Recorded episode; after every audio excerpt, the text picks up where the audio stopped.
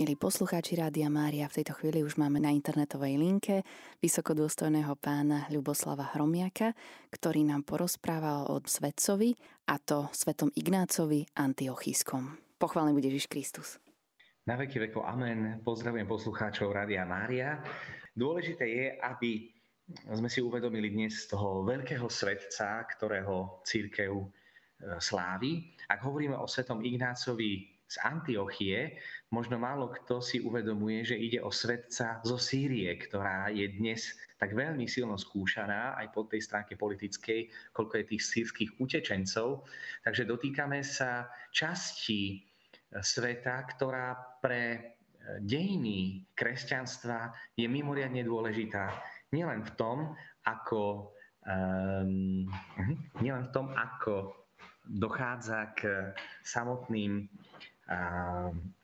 zmenám vo vnútri církvy pri rôznych teologických pohľadoch, vnímania Najsvetejšej Trojice. Sýrska literatúra je mimoriadne dôležitá ako ovocie takej reflexie miestnej církvy a nezabudnime, že Sýria je veľmi úzko spojená aj so samotným svetým apoštolom Pavlom, keďže dochádza k prenasledovaniu kresťanov v Jeruzaleme, utiekli do Damasku, ktorý je e, súčasťou teda sírskeho sveta a tam sa otvorí e, tá perspektíva otvorenia sa církví voči pohanom.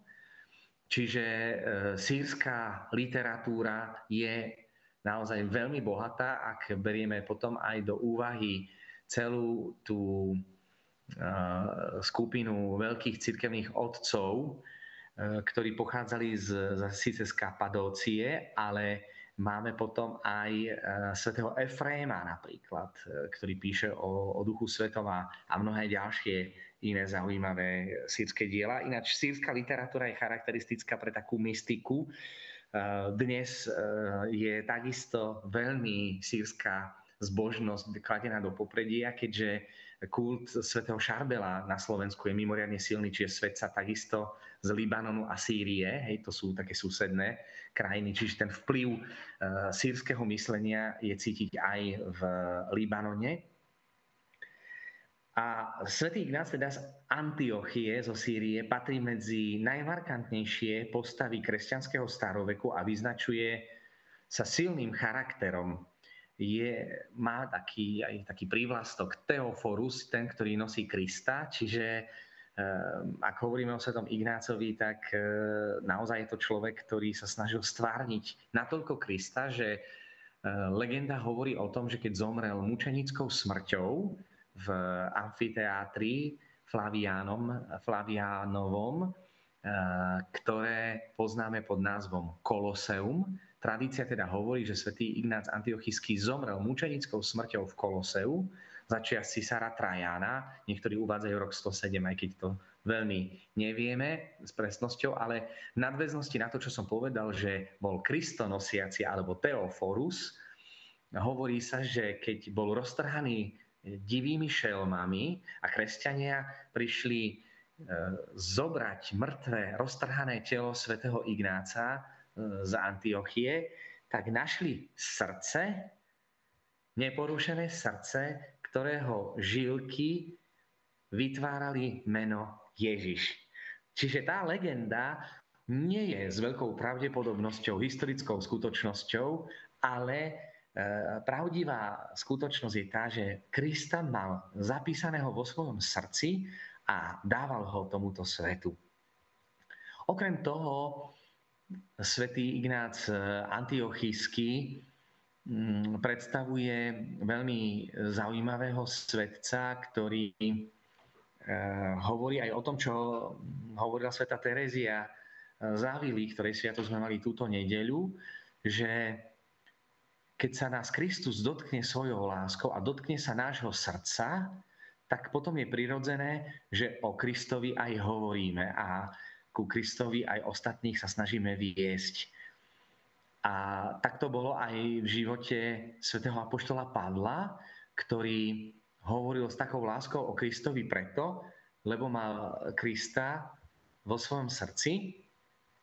Ale vidíme to aj v prípade svätého Ignáca z Antiochie, ktorý nielen Krista mal vo svojom srdci, tak ako hovorí tá legenda pri mučenickej smrti svätého Ignáca, ale o Kristovi aj hovoril, alebo lepšie povedané, aj písal. Čiže predstavuje e, tu svetca, ktorý cíti potrebu nielen hovoriť, ale aj písať, čím e, svätý Ignác teda predstavuje jednu z ústredných postav ranného kresťanstva a radíme ho medzi tú skupinu, ktorú označujeme výrazom apoštolský otec. Za apoštolského otca patrológia, teda veda, ktorá sa zaoberá životom, dielom a učením církevných otcov, ako súčasť teológie, hovorí, že za apoštolského otca možno považovať toho, kto bol priamým žiakom Ježiša Krista. V tomto zmysle vidíme, že je to mimoriadne dôležité, budeme si to hovoriť aj v rámci dejín církvy, že mnohé veci z prax, skúseností, ktoré nie sú zapísané vo Svetom písme, nachádzame u žiakov apoštolov, ktorých teda nazývame apoštolskými otcami. Totiž vo Svetom písme nikde nemáte zmienku o tom, že sú E, biskupy, diakoni a kňazi diakonov. Áno, ale o kňazoch, o troch stupňoch kňastva sa priamo vo Svetom písme nehovorí. Akurát, ak by sme, niekto by mohol namietať, že v liste svätého apoštola Pavla Timotejovi hovorí o biskupovi, ktorý má byť okrem iného ženatý, muž jednej ženy, má byť e, veľmi vzorný, nemá byť pijan, má byť e, citlivý. Čiže aj tá vízia biskupa, ktorý je ženatý, dnes e, pri pohľade na biskupa nám to nejak extra veľmi nekorešponduje.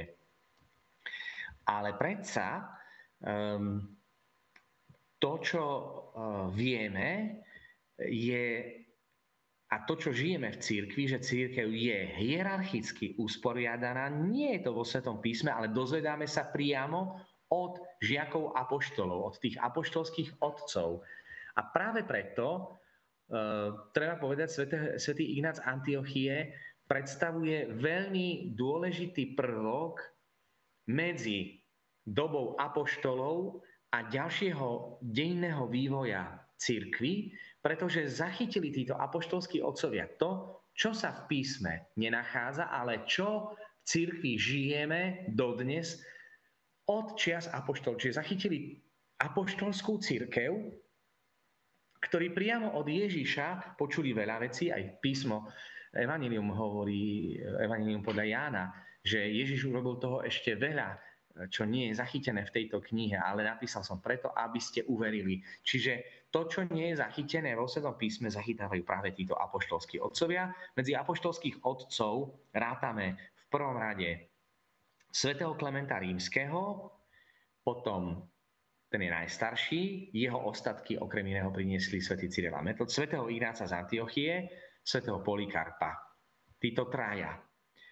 Ale medzi diela apoštolských otcov považujeme ešte aj iné, a to apoštolský symbol, ktorý poznáme ako význanie viery, to je ten apoštolský symbol, ktorý e, používame aj pri modlitbe rúženca, a taktiež aj bežne pri svetých omšiach, pretože také dlhé krédo, ktoré viacerí posluchači určite poznajú, to je nicensko-konštantinopolské význanie viery, ale ten apoštolský symbol, význanie viery, je verím v Boha Otca Všemovúceho, stvoriteľa neba i zeme, i v Ježiša Krista, čiže bez toho viditeľného, neviditeľného. A dokonca to význanie viery bolo rozdelené do 12 článkov, čo malo znamenať e, ako keby to význanie viery je založené na učení 12 apoštolov, preto hovoríme o cirkvi apoštolskej.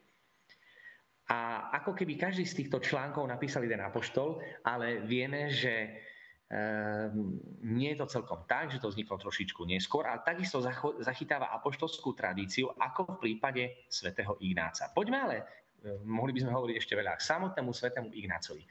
Nevieme presne, kedy sa svätý Ignác Antiochísky narodil, Niektorí odborníci stávajú e, roky narodenia medzi rokmi 35 až 40. Čiže vezmime si, že svätý Ignác Antiochísky s veľkou pravdepodobnosťou sa nemohol stretnúť s pánom Ježišom, ktorý zomrel okolo roku 33.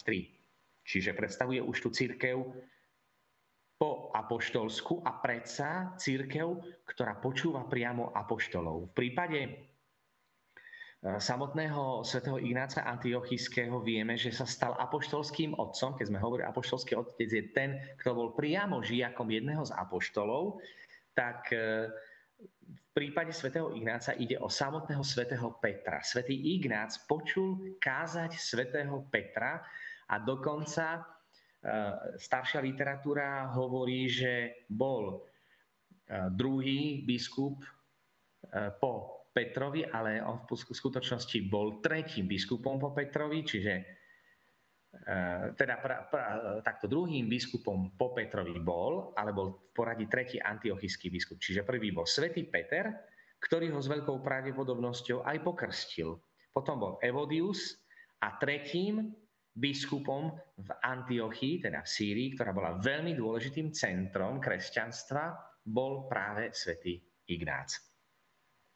Informácie o svetom Ignácovi nemáme nejak veľmi bohaté. Všetko, čo vieme o ňom, e, nachádzame iba o informáciách, ktoré píše Eusebius Cezarejský vo svojom diele Cirkevné dejiny. Eusebius Cezarejský je považovaný za otca cirkevných dejín.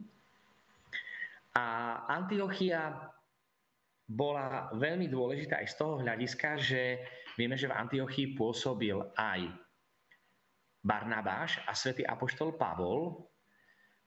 Antiochia je dôležitá aj preto, že práve tam sa církev otvára pohanskému svetu vďaka Barnabášovi a svetému Pavlovi, ktorý príde do Antiochie a ohlasuje evanelium už aj pohanom, dokonca medzi rokmi 49 až 50 sa koná apoštolský snem, čiže ako keby prvý koncil, teraz žijeme obdobie v církvi, kedy sa koná v Ríme synoda, takže e, v rokoch 49 až 50 sa konal apoštolský snem, kde pre ohlasovanie pohanom bol vyčlenený svätý Pavol a svätý Barnabáš. Čiže vezmime si, že svätý Ignác Antiochísky práve tieto také zaujímavé zmeny musel zažiť ako chlapec, ako dieťa. Počúval svätého Petra, musel sa stretnúť s veľkou pravdepodobnosťou aj so svätým Pavlom a so svätým Barnabášom, ale to sa oficiálne neuvádza. Ak sa uvádza, teda spája sa so svätým Petrom a preto je nazývaný apoštolský otec. A taktiež je tu veľmi zaujímavá skutočnosť v prípade svätého Ignáca Antiochiského, a síce, že v Antiochii boli prvý, prvýkrát nasledovníci Krista nazývaní kresťanmi, čiže pochádza ešte aj to, charakterizuje ten pôvod svätého Ignáca. A nezabudnime ešte ďalšiu skutočnosť, ktorá veľmi výrazne vplýva aj na samotné dielo svätého Ignáca Antiochiského, je to, že antiochická církev, ktorá bola patriarchálnou církvou, patrila medzi jednu z piatich najvýznamnejších církví e, kresťanského staroveku spolu s Jeruzalemským patriarchom, potom ešte e, rímským patriarchom a aleksandrijským patriarchom a ešte v Cezareji bola, bol patriarchát, ktorý potom neskôr v 4. storočí bol nahradený úlohou Konštantinopolu, nového mesta, ktoré postavil Konštantinopol. Čiže bola tzv. pentarchia. V rámci tejto pentarchie, ako keby vláda piatich, antiochický biskup, patriarcha, predstavoval veľmi vážnu autoritu. Čiže svätý Ignác Antiochísky predstavuje naozaj veľmi vážnu autoritu vtedajšieho sveta, keď si vezmeme, že bol antiochísky biskup. A čo potom ďalej o ňom vieme, je akurát to, čo som už spomenul, že e, ako biskup pôsobil od roku 70 až do roku 107, kedy bol odvlečený do Ríma a zomrel mučenickou smrťou v Koloseu počas panovania cisára Trajana. Viacerí autory e, to pripisujú práve samotnému um, samotnému roku 107, ale nevieme so 100% istotou, kedy zomrel. um, počas tejto cesty do Ríma napísal celkovo 7 listov. Položíme si otázku, prečo vôbec svätý Ignác išiel do Ríma, tak bola to veľmi vzácna trofej. Dostať antiochijského biskupa a preto bol odlečený do Ríma, kde mal odpadnúť od viery.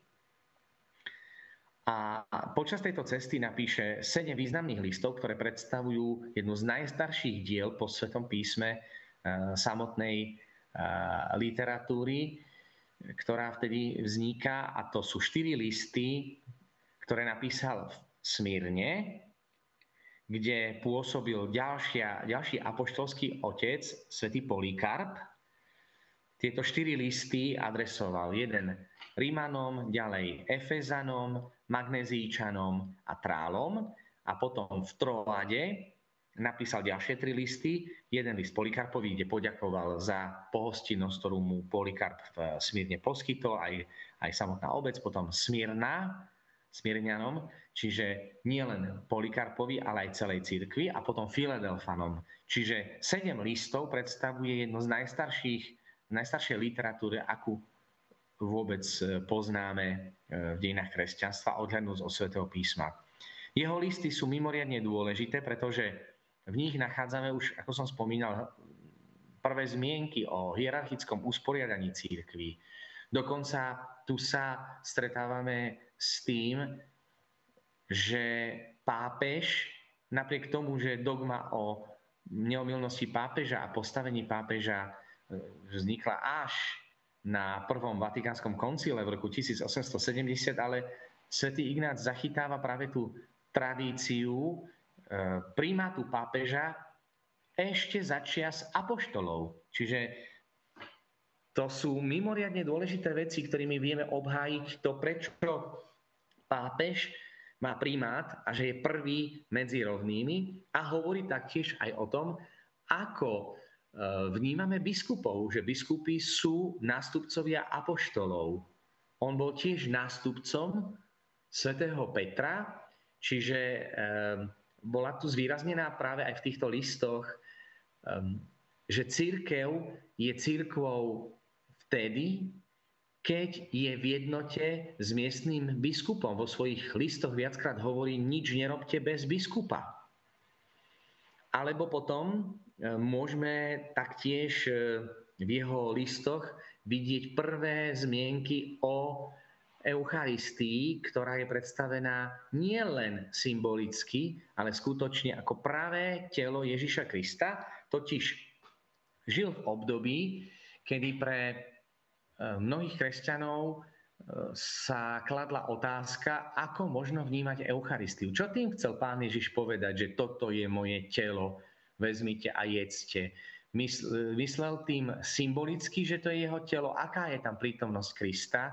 Je to iba duchovná prítomnosť?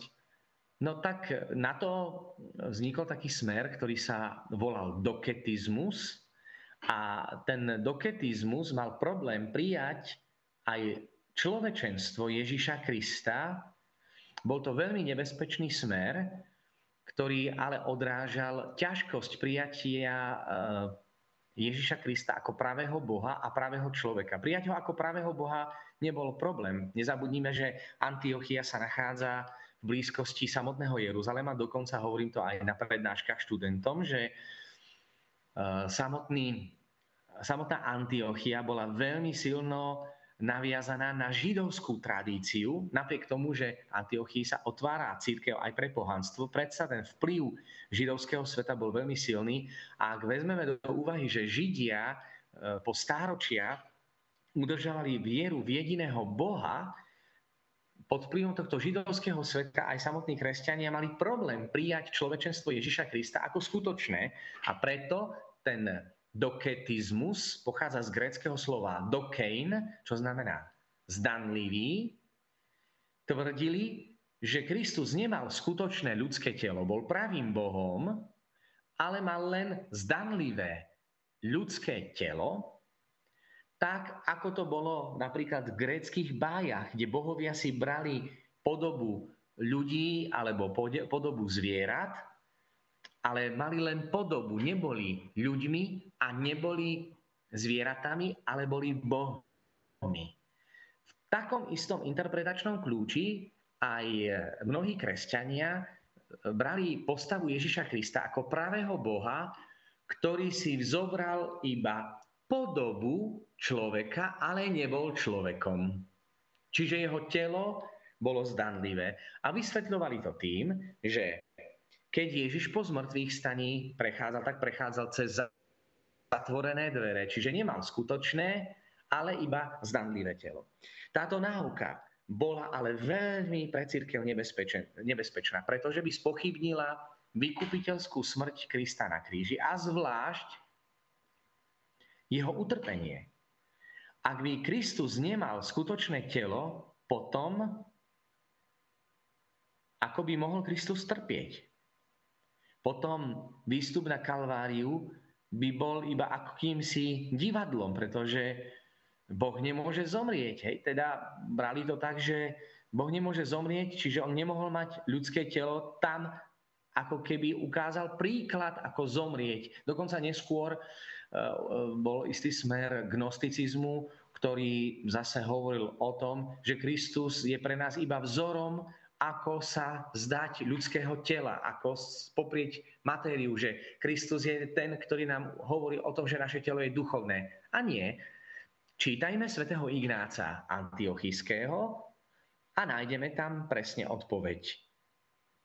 Svetý Ignác hovorí, Kristus nemal zdanlivé telo, ale skutočné.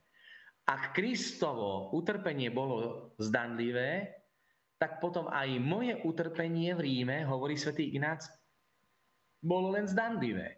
Každý vedel, že to bolo skutočné. No a tu sa dotýkame ďalšej veľmi dôležitej veci, z ktorej kresťanstvo žije dodnes, keď svätý Ignác povie, že Eucharistia je skutočným telom Ježiša Krista. Čiže tu môžeme nájsť vôbec prvú zmienku v dejinách kresťanstva, preto si uvedome, aký veľký je svätý Ignác Antiochísky, ako je veľký v tom, že písal a vďaka tomu, že písal, zanechal nám skúsenosť cirkvy, ktorú by sme inak nemohli mať. A preto dnes, keď slavíme Sviatok svätého Ignáca, e, ďakujeme Bohu za to jeho úžasné svedectvo. E, potom e, tradícia hovorí o tom, že svätý Ignác po smrti bol prenesený teda na nejaké miesto do katakomb. Určite bol uložený v katakombách a keď po roku 313 dostali kresťania slobodu a mohli stavať chrámy. O chvíľu budeme sláviť výročie posviacky Lateránskej baziliky v Ríme v novembri, začiatkom novembra. To bola prvá, prvý kresťanský chrám na svete. Matka všetkých chrámov Ríma aj celého sveta. Dovtedy sa svete omše slávili v domoch. No a tu už sa dostávame k ďalšej dôležitej informácii, že Keďže svätý Ignác Antiochísky zomrel podľa tradície v Koloseu okolo roku 107, bol rozdrvený divými šelmami, čo vidíme aj v diele svätého Ignáca, ktorý hovorí o tom, že dovolte mi, aby som bol rozomletý ako pšenica. Čiže to, on vedel, že ide byť roztrhaný šelmami a používa obraz pšenice, ktorá má byť rozomletá a dokonca svätý Ignác túži po mučenickej smrti, aj keď ju nevyhľadáva, pretože vie, že toto je cesta, ktorou dosiahne Boha.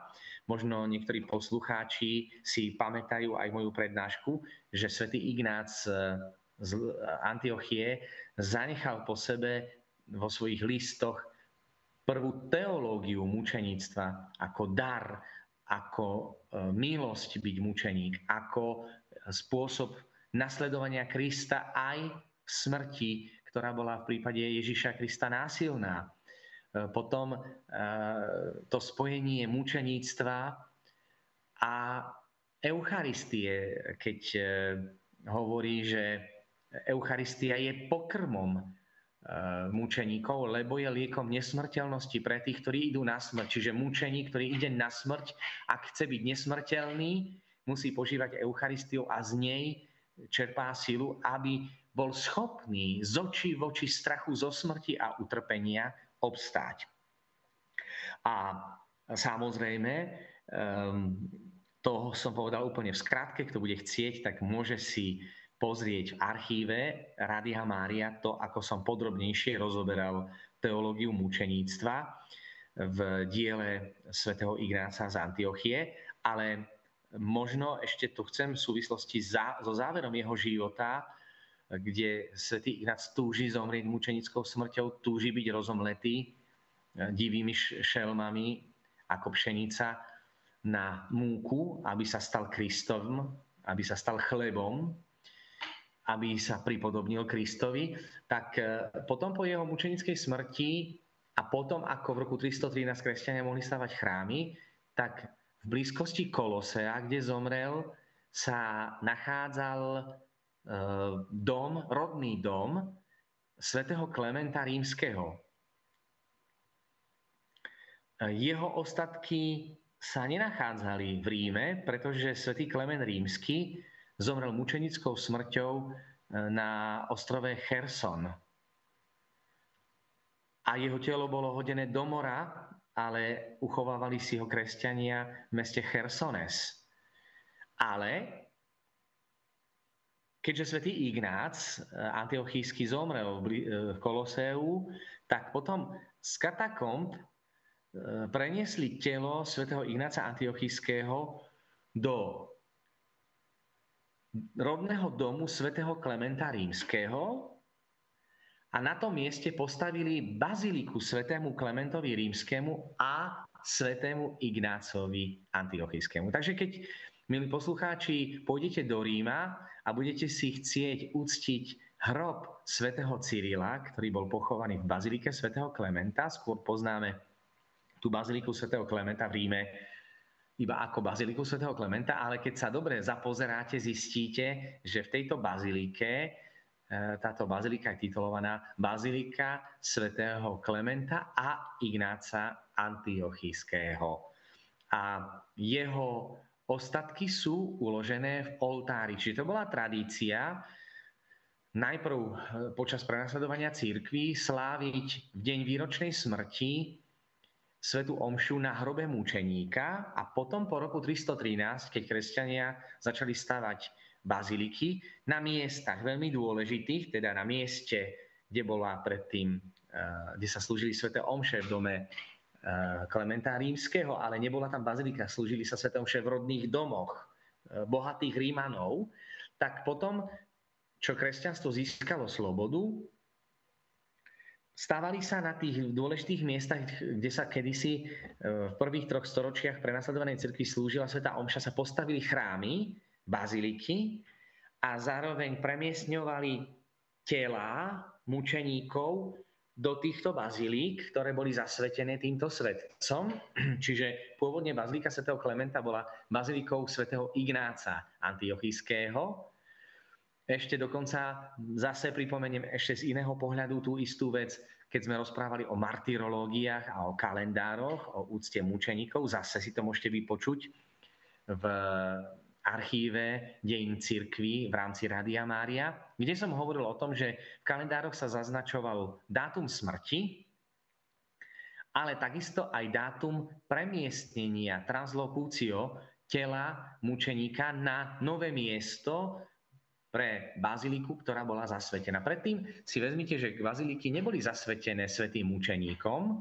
Prvá bazilika bola zasvetená Najsvetejšiemu spasiteľovi, aj keď sa volá Bazilika troch Jánov, pretože na priečeli baziliky sú traja Jánovi a Jan Evangelista Zlatoustý, Jan Krstiteľ. E, tak e, potom až po roku 313, keď sa začnú stavať kostoly, sa začnú stavať kostoly zasvetené nejakému svetému, pretože kým neboli kostoly, tie rodné domy bohatých Rímanov neboli zasvetené nejakým svetcom. No a samozrejme, keď svätý Ignác Antiochísky zomrel pri Koloseu, dom Klementa Rímskeho bol pri Koloseu, ostatky svätého Klementa Rímskeho nemali, preto bazilika nebola zasvetená svätému Klementovi, ale svätému Ignácovi z Antiochy a tam boli uložené ostatky. E, až potom, keď svätý Cyril a Metod priniesli ostatky svätého Klementa z ostrovu Chersones, kde svätý Metod mal špeciálnu misiu u Chazarov, tak ostatky svätého Klementa doniesli v roku 867 do Ríma. Existuje aj nádherná freska v bazilike svätého Klementa v podzemnej bazilike, pretože tá bazilika pôvodná bola zrovnaná zo zemou a postavená nová. Práve preto bola ťažkosť pri identifikácii hrobu svätého Cyrila, ktorý tam bol pochovaný. Tak Bazilika svätého Ignáca dostala skôr meno Bazilika svätého Klementa a svätého Ignáca. E, potom ešte Ignácové pozostatky e, boli dokonca údajne vynesené z Ríma, a to v čase Saracénov, ktorí plienili Rím a prenesené do Antiochie v roku 637 ale opäť prenesené do baziliky svätého Klementa v Ríme. Časť jeho ostatkov bola prenesená do rôznych miest Európy, dokonca jeho lepka bola e, uložená v Prahe. V katedrále v Prahe, v chráme svätého Víta. A odtiaľ bola v roku 1559 prenesená e, do jezuitskej baziliky Il Gesù v Ríme, teda jezuitskej e, bazilike, pretože svätý Ignác z Loyoli mal vzor vo svetom Ignácovi z Antiochie. No a ak by sme chceli samotného svätého Ignáca e, nejak rozpoznať, tak v ikonografii, e, teda v chrámoch, ho môžeme spoznať tak, že býva zobrazený v biskupskom rúchu, s biskupskou berlou. V rukách má vždy palmu mučeníctva, pretože palma mučeníctva e, sa stala symbolom na základe starej gréckej a rímskej tradícii, že kto zvíťazil nejaký zápas, keď cisári zvíťazili nejakú bitku, prichádzali slávnostne s celým vojskom, v rukách mali palmy na znak víťazstva, tak to použilo kresťanstvo pre mučeníkov. Prečo? Pretože aj ten kresťan z očí voči smrti musel zápasiť s tým. Či zaprieť Krista, alebo ho vyznať a vyznať ho pred svetom znamenala smrť. Čiže ten zápas, ten boj ktorý okrem iného spomínam aj v súvislosti so svetou Filoménou, ktorá 37. deň e, väzenia sa jej zjavila Pana Mária a hovorí, ešte 3 dní budeš trpieť, ale keď zvíťazíš až do konca, keď ustaneš ten boj, budeš veľkou divotvorkyňou, tak preto aj tá palma mučeníctva nie je symbolom prehry, ale symbolom víťazstva, kedy víťazstva lásky nad smrťou. Pretože je to láska, ktorá zvíťazila aj v živote svätého Ignáca Antiochijského, ktorá ho viedla k tomu, že podstúpil mučenickú smrť a podľa tradície zomrel 17. októbra, teda v dnešný deň a vieme, že aj svätý Ignác Antiochijský, jeden z ďalších bodov teológie mučeníctva, hovorí o tom, že deň smrti je dies natalis, deň narodenia pre nebo a vlastne od svätého Ignáca Antiochického sa dozvedáme, že kresťania neslávili svetca podľa dátumu narodenia, ale podľa dátumu mučenickej smrti. A dokonca kult prvých svetých sme v blízkosti Sviatku všetkých svetých je kult mučeníkov. Do, pre nás do roku 313 neexistoval svetec, ktorý by nebol mučeník. Čiže predstava Svetca bola predstava len samotného múčeníka. A e, vezmime si, že odtiaľ poznáme aj tú tradíciu, že církev, keď stávala chrámy, a to nie len v staroveku, ale aj v stredoveku a novoveku, viacerí posluchači vedia, že e, kostoly, oltáre majú taký, taký oltárny kameň a v ňom sú uložené ostatky svetých mučeníkov, pretože od toho roku 313, keď sa začali potom stavať kostoly, bola tradícia, tak ako bola tradícia za prenasledovanej cirkvi, v deň výročnej smrti mučeníka sláviť svetu omšu na jeho hrobe, vznikla v čase kresťanskej slobody po roku 313 tradícia, keď prenášali ostatky svetých, a to boli len mučeníkov, slúžiť svetu omšu na relikviách svetých mučeníkov. Táto prax v cirkvi platila v západnej cirkvi katolíckej platila do druhého vatikánskeho koncilu, ktorý snahe e, zachovať autentickosť relikvií rozšíril možnosť e, slúženia svätej omše na relikvie aj iných svetých, nielen mučeníkov, kým pravoslávna církev a aj na našom území grécko-katolícka církev nemôže slúžiť svetu omšu bez toho, aby tam boli relikvie svetých mučeníkov. Takže e, vezmime si, že prípade baziliky svätého Klementa a svätého Ignaca antiochického oltár v bazilike je vystavaný na mieste, kde sú uložené ostatky svätého Ignáca a e, je tam znázornená aj tá myšlienka palmy mučeníctva, ktorú, e, ktorá symbolizuje aj samotného svätého Ignáca z Antiochie.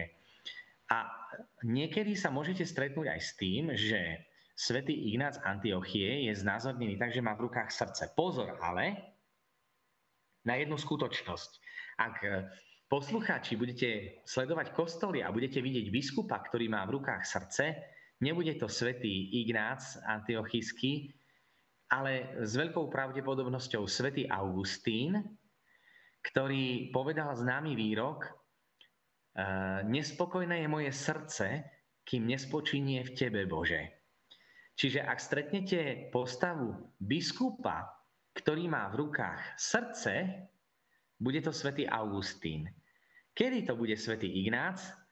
Jedine v prípade, ak ten biskup drží v ruke palmu.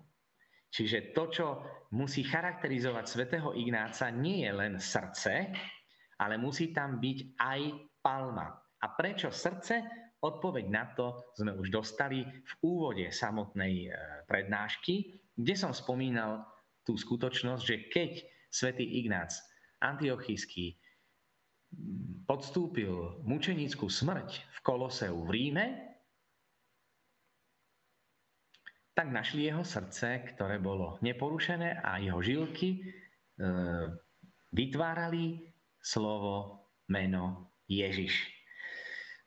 Zase s Koloseom tu ešte tiež chcem pripomenúť, že mnohí pozerajú na Koloseum ako na miesto, kde sa konali gladiatorské zápasy. E, poznáme aj to ako za slávnostných gladiatorských zápasov vôbec za cisára Nera a ani nie Néra, za Néra sa začal stávať, ale e, za cisára Týta a Vespaziána sa stávalo Koloseum, tak um, dostávalo Koloseum, tak uh, Koloseum nie je miesto len gladiatorských zápasov, ale aj miesto mučeníctva mnohých svetých mučeníkov, o ktorých menách, mnohých menách nevieme, a o niektorých iba vieme. A to bol aj dôvod, prečo pápeži považovali Koloseum za miesto náboženskej úcty svetých mučeníkov, ktorých spomienku máme e, pred sviatkom teda e, okolo sviatku svätého Apoštola Petra a Pavla 29. júna. Teraz e, neviem so 100% istotou, pretože 28 je svätý Irenej, tak asi 30. júna je spomienka na prvých mučeníkov v Ríme, potom ako cisár Nero podpálil Rím v roku 64 a preto aj pápeži e, prispeli na záchranu samotného Kolosea, pretože starí Rímania rozoberali Koloseum na Hlavne vezmite si, že to koloseum bolo obložené mramorom. Ten mramor chceli používať Rímania na svojich budovách. A boli to pápeži, ktorí pod trestom exkomunikácie zakázali rozoberanie Kolosea práve preto, že je to miesto úcty k svetým mučeníkom, medzi ktorých patril aj svätý Ignác Antiochísky, ktorý v Koloseu podľa tradície zomrel. A to, že Koloseum nám pripomína aj svätého Ignáca, možno, že od tých čias, e, od tejto prednášky už nebudeme pozerať na Koloseum iba ako na miesto gladiatorských zápasov, ale bude sa nám vybavovať svätý Ignác Antiochísky, tak to, že je to miesto mučeníkov, nám pripomína vždy pápež na Veľký piatok, kedy sa v Koloseu tradične koná krížová cesta a tá nám pripomína mnohých mučeníkov, ktorí tam podstúpili tú mučenickú smrť práve v Koloseu. E, pôvodný sviatok sa slávil 1. februára, ale po reforme liturgického kalendára 17. októbra. Chcel som ešte povedať nejakú myšlienku. A mám tu na myšlienku od svätého Ignáca z Antiochie, ktorý hovorí kňazom, nič nerobte bez biskupa. Napríklad to je také veľmi krásne napomenutie samotného svätého Ignáca z Antiochie. Alebo hovorí o iných, e, hovorí o spojení s biskupom ako základ církvy. Chránte sa teda pred takými a to bude vtedy, ak nebudete nadutí a neodtrhnite sa od Boha Ježiša Krista, od biskupa a od apoštolských príkazov. Kto sa nachádza v spoločenstve oltára je čistý. Kto je mimo, nie je čistý. To znamená, že kto niečo podniká bez biskupa, bez kňazov a bez diakonov, ten nie je čistý vo svojom svedomí. Takže to sú myšlienka, toto je myšlienka, ktorú si môžeme zobrať aby veriaci nerobili veci svojvoľne, ale aby si uvedomovali, že ich cieľom nie je um, manipulovať kňazom a presadzovať svoju mienku, ale práve naopak byť na pomoci biskupom a kňazom a byť s nimi spojený. Alebo na inom mieste hovorí, že e, kto e, šíri, úctu, teda šíri blúdnu náuku o tom, že Kristus nie je pravý človek, tak musí si dávať pozor na to, lebo blúdy sú ako jedovaté byliny.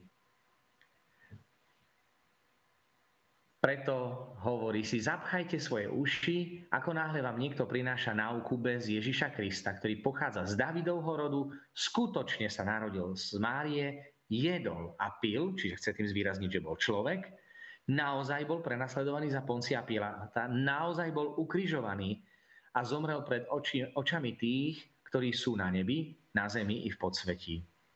On naozaj stal z mŕtvych, keď ho vzkriesil jeho otec, keď podľa tohto vzoru rovnako vzkriesi aj nás, ktorí mu veríme, jeho otec Kristovi Ježišovi, bez ktorého nemáme život.